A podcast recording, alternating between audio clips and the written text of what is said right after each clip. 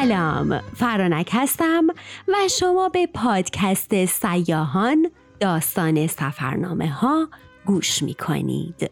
این بار می‌خوام سفرنامه هنری شواب فرد انگلیسی که در زمان ناصرالدین شاه برای احداث خطوط تلگراف به ایران اومد رو براتون بخونم.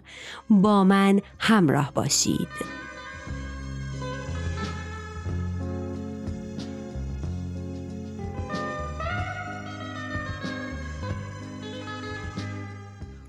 تلگراف در ایران در سال 1234 هجری شمسی بیشتر از یک دهه بعد از اروپا و آمریکا بین کاخ گلستان و مدرسه دارالفنون کشیده شد.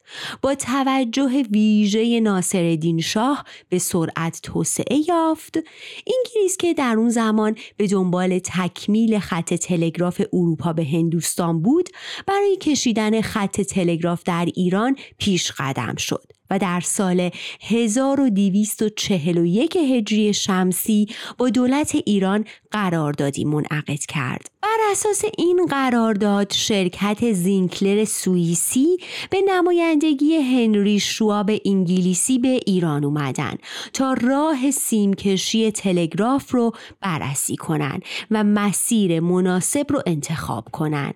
اونا می‌خواستن از راه مدیترانه یک رشته سیم به کرمانشاه، همدان، تهران، اصفهان، شیراز، کرمان و بندر بوشهر و بحرین که اون موقع جزی از خاک ایران بود بکشن و اینجوری شد که این سفر رفت و برگشتی از تهران به جنوب انجام گرفت. سفرنامه نویس این سفرنامه قطع به یقین مشخص نیست چون هیچ اسمی از خودش نیاورده. منتها در آخر سفرنامه مهری زده شده که در اون به خط نستعلیق نوشته شده هنری شواب. و از مدل نوشتن سفرنامهش میشه فهمید که یک فرد فرنگی و غیر ایرانی اونو نوشته. مدلی که راجع به ایرانی ها حرف می‌زنه و حالا داستانهایی که تعریف می‌کنه در کل به این نتیجه رسیدن که احتمال 99 درصد سفرنامه متعلق به هنری شوابه و ما هم این گونه در نظرش می‌گیریم. پس بریم شروع کنیم بخونیم قسمت های جالب سفرنامه هنری شواب رو.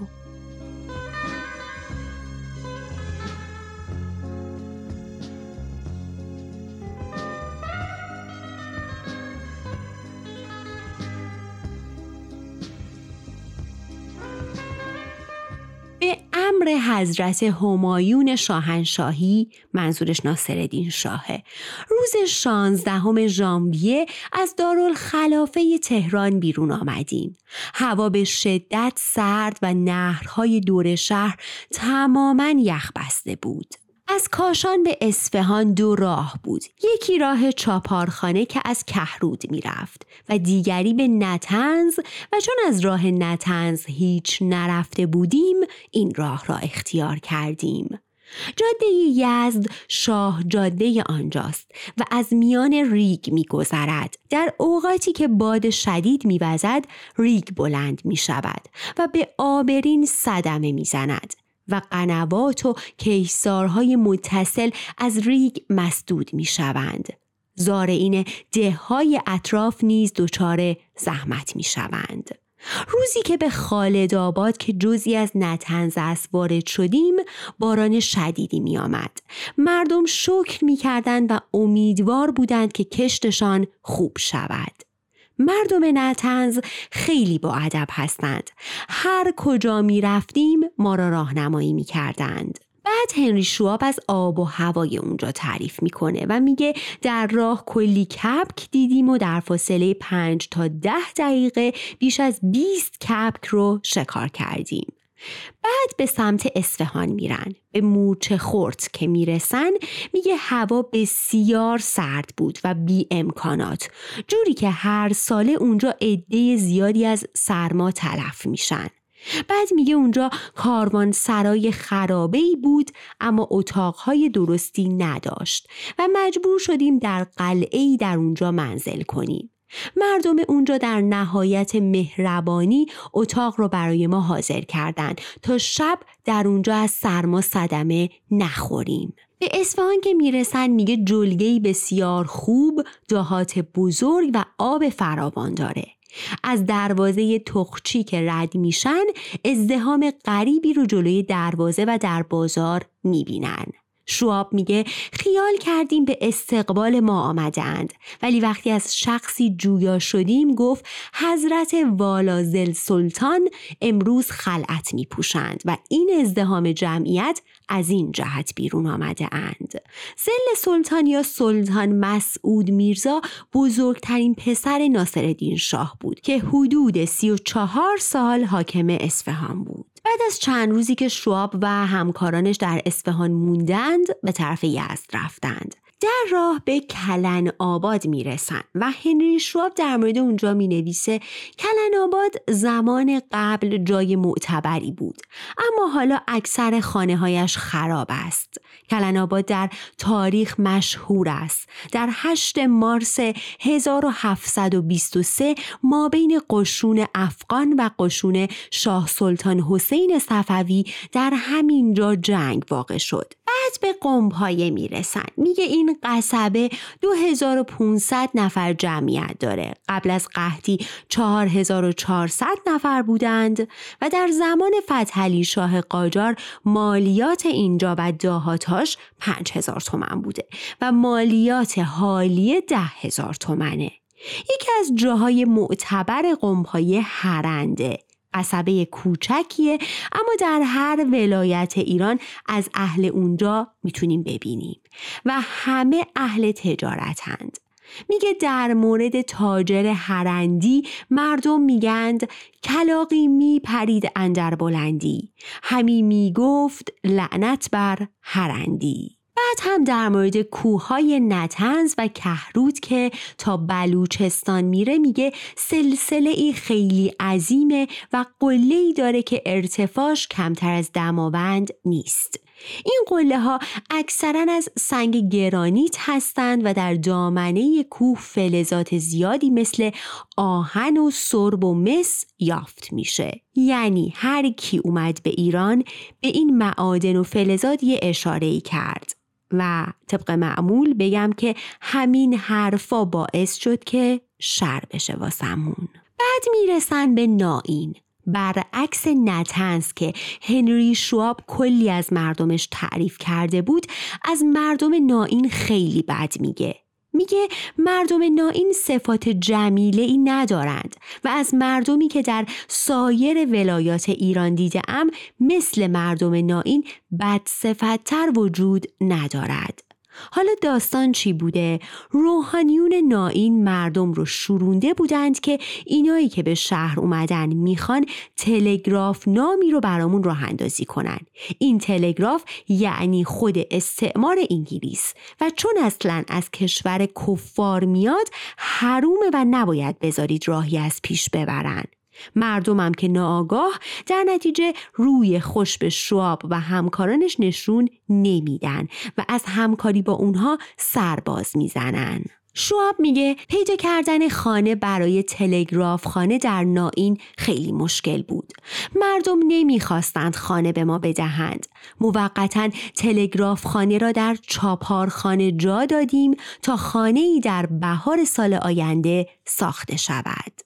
بعد می‌رسن به اردکان. شواب می نویسه خانه های اردکان بادگیر دارد زیرا در تابستان به نهایت گرم می شوند و چون تا به حال فرنگی به اردکان نیامده بود جمیع مردم شهر به سرا آمدند تا ما را تماشا کنند مرد و زن و بچه آمدند تا آخر شب هم ماندند و ما فرنگیان را مثل جانورانی غریب از هر سمت ملاحظه می کردند. بعد میگه شنیده ام که دولت ایران تا کنون از اهل اردکان و یزد سرباز قبول نکرده. زیرا که مردمان کم جرأتی هستند. شاب میگه بعد از بررسی اردکان به این نتیجه رسیدیم که جلگه اردکان پر از ریگ و همه روزه متحرک است. از آن جهت کشیدن سیم تلگراف در آنجا امکان ندارد.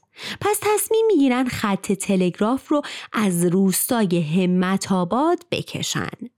در مورد یزد میگه یزد شهری است که در جلگه صاف ریگداری واقع است جمعیت آن تقریبا چهل هزار نفر که چهار هزار نفر آن پارسی هزار و دیویست نفر یهودی هستند یزد از قدیم وطن پارسیان بوده و حالا هیچ یک از شهرهای ایران به قدر یزد پارسی ندارد. در یزد و اطراف آن 22 آتش کده است که پارسیان در آنها عبادت می کنند. می نویسه یهودیان و پارسیان از دست اهل یزد به تنگ آمده اند و آسایش ندارند. باید لباس معینی بپوشند. نمی توانند سوار اسب یا قاطر شوند. در زمستان حضرات یزدی نمی‌گذارند آنها جوراب بپوشند. بعد شواب میگه مردم یزد فرنگی کم دیده اند و ادب هم ندارند. در تمام این سفر در همه جا مردم در حق بنده در کمال ادب بودند بجز یزد و ناین. روز اول که وارد شدیم با وجود آنکه صاحب منصب و سواره های حاکم آنجا به استقبالمان آمده بودند و همراهمان بودند مردم در بازار و کوچه حرف های ناشایست می زدند. تا داخل قلعه نشدیم آسودگی نداشتیم. این بازم آشی بود که روحانیون یزد پخته بودند. میگه هوای یزد بسیار خشک است اکثر کیسارهایش تریاک است و از این جهت است که گندم و جو همیشه در یزد کم و گران است اکثر خانه های یزد هم به خاطر گرمای زیاد هوا بادگیر و سرداب دارند و الا در تابستان نمی‌توان در آنجا زندگی کرد. بعد از یزد خارج میشن و به رفسنجان می‌رسند. در رفسنجان شب بارون و برف گرفته بود و مجبور بودند در کاروان سرایی که چاپارخانم داشته اتراخ کنند. شواب میگه در شب شقالی توی چاپارخانه عقب جوجه آمده بود که با تپانچه زدیمش. اما در صبح معلوم شد که شقال فانوس بنده را هم برده. یعنی یکی از نوکرها فانوس را فروخته تا با پول آن قمار کند. پول را که باخت گفت فانوس را شغال برده. بعد فردا روز به روستای دیگه در نزدیکی کرمان می‌رسن و تصمیم می‌گیرن ناهار بخورن. منتها طبق روال اونجا طوفان شن میشه و تمام ناهارشون پر از ریگ میشه. جوری که مجبور میشن گشنه جمع و جور کنن و به راهشون ادامه بدن. به شهر کرمان که می‌رسن می نویسه اولا شالباف خانه زیاد و پانزده هزار شالباف دارد. چند خانه را رفتم تماشا کردم مرد و بچه کوچک چند نفر به سن هفت نرسیده در زیر زمین در اتاق تاریک و متعفن نشسته بودند دو ساعت پیش از طلوع آفتاب شروع و شب تا یک ساعت بعد از مغرب کار می کنند. مواجب بچه از سالی سه تومن تا ده تومن است. مرد سالی ده تومن الا 25 تومن دارد. هر نفر از آنها همیشه شال به یک ترکیب می بافد. یعنی به یک رنگ و به یک گل و از اول آن ترکیب را یاد گرفته و تا آخر عمر به همان یک پیکره مشغول شال بافی هستند. این شالباف ها اکثرا جوان میمیرند و سببش کار سخت و عفونت اتاق و هوای بد آنجاست و جمیع شالباف ها ناخوش و بدحالند و همچنین کرمان فقرای بسیار دارد. خود شهر کرمان بزرگ نیست. شیش دروازه دارد. ارگ شهر در طرف غربی واقع است و در ارگ سربازخانه، توبخانه، قرخانه، انبار، امارت حکومتی و چند باغ واقع است و حالا هم قرار است که در آن یک تلگراف خانه تأسیس شود. در کاروان سرای وکیل الملک مناری است که ساعت بزرگی بر سر آن نصب شده. عجب است که تمام آن ساعت در خود کرمان ساخته شده و قریبتر اینکه خوب کار می کند. در زیر ساعت پستخانه واقع است و تجار معتبر در نزدیکی آن حجره دارند. از بناهای قدیمی کرمان گنبد سبز یا قبه سبز است که داخل آن نقاشی و کاشیکاری خوبی داشته. اما حالا مخروبه شده و مردم اکثرا از آن کاشی برده اند و چون بیرون گنبد کاشی ها آبی است و رنگ آبی را در آنجا مردم سبز می‌گویند به آن جهت گنبد سبز نامگذاری شده است. در طرف غربی شهر خرابه زیاد دارد که از زمان مرحوم آقا محمد شاه قاجار وقتی که شهر کرمان را محاصره کرده و لطفعلی خان زن را شکست داده این خرابه ها هستند. در سمت جنوبی شهر دیوار خرابه است که آن را دروازه لطفعلی مینامند و می‌گویند لطفعلی خان زمانی که از این دروازه بیرون شده بود با اسب از خندق جسته و رو به بلوچستان فرار اختیار کرده بود. مرحوم آقا محمد شاه قاجار حکم کرده بود دروازه را مسدود کنند که دیگر دروازه نباشد. بعد میگه هوای کرمان خوب است ولی به اشخاصی که تازه وارد می‌شوند صدمه میرساند به این جهت که زود به زود تغییر می کند. بعضی اوقات به نهایت گرم و در دو سه دقیقه بعد سرد می شود. آب کرمان تمام از قنات هاست و اکثرا از سمت جنوبی کوه جوپار می آید و بسیار زلال و گواراست. خود کرمان کم درخت اما در کوهستانهایش درخت و میوه‌جات بسیار دارد. در سیرچه کرمان چشمه های آب زلالی است. مردمان ده جز این آبها آب دیگری برای خوردن ندارند. چیز غریبی در آنجا دیدم. شخصی تمام بدنش پر از زخم از مرضی بود. در یکی از حوزها بود و از همان آب کثیف زنی دیگی را پر کرده و به جهت مصرف آشپزخانه می برد. بعد شواب حکایتی رو نقل می‌کنه. میگه کسی حکایت می‌کرد که در زمان قدیم ملکی از حکیمی پرسید که چرا اینقدر آدم در کرمان میمیرد و چه چیز است که کشنده آنهاست. حکیم در جواب عرض کرد که زن و آب سرد کرمان. ملک خواست امتحان کند. قاطرچی را طلبید. زنی به او داد و بعد توی حوز آب سرد انداختش. قاطرچی سالم بیرون آمد؟ ملک به حکیم چوب زیاد زد. در این بین پسر ملک از اندرون بیرون آمده ملک از او پرسید چه می کردی؟ پسر جواب داد پیش زنم بودم. ملک حکم فرمود که در حوز برو. پسر ملک در حوز رفته فورا مرد. خواستند دو مرتبه حکیم را بزنند بلکه بکشند. ولی حکیم گفت آنچه عرض کردم همین است. زن و آب سرد کرمان آدم را می‌کشد. عرض نکردم که قاطر چی را می‌کشد؟ بعد میگه نان در کرمان کم و گران است. به جهت کمی قله.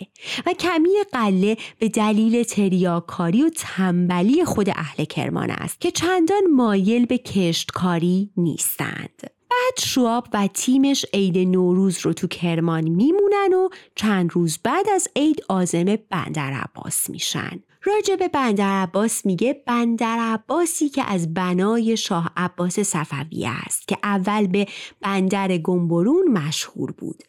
در مورد بندر هرمز هم میگه ابتدا روی جزیره جرون که یک فرسخ از کنار دریا دور است شهر تازه ساختند و جزیره جرون را بعد از آن هرمز نامیدند. ابن بطوته در اون زمان به هرمز رسیده بود.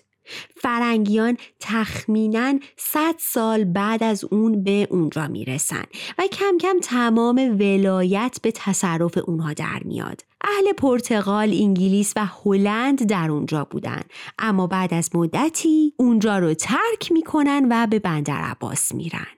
بندر عباس گاه برای ایرانیان و گاه برای اعراب بود تا اینکه 26 سال قبل تماما برای ایران شد بندر عباس امارت خوب کم دارد و فقط چند نفر تاجر در آن خانه های خوب دارند و اکثر مردم در کپرهای ساخته شده از نی زندگی می کنند. شهر کثیف است و در تابستان نجاست و ماهی پوسیده گندیده شده تمام شهر و کناره دریا را متعفن کرده است. هوای بندر عباس بد و آبش تلخ و شور است. یعنی آدمی سفرنامه ها رو که می‌خونه می‌فهمه که بدبختی تازه به ما نرسیده. خیلی وقته که مردم ما دچار ظلمن.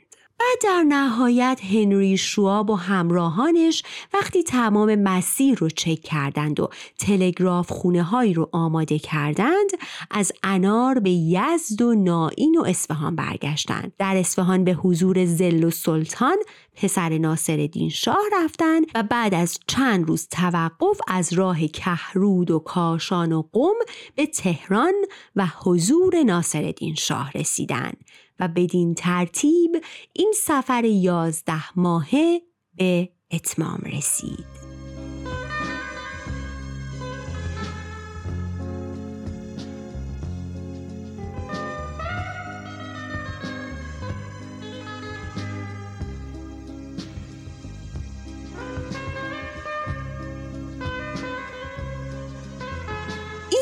از سفرنامه هنری شواب نماینده شرکت زینکلر برای تأسیس تلگراف خونه هایی در ایران. امیدوارم از شنیدنش لذت برده باشید و اگر دوستش داشتید به دوستاتون معرفیش کنید. از حمایتاتون بسیار متشکرم و بسیار خوشحالم می کنید تا سفرنامه بعدی خدا نگهدار.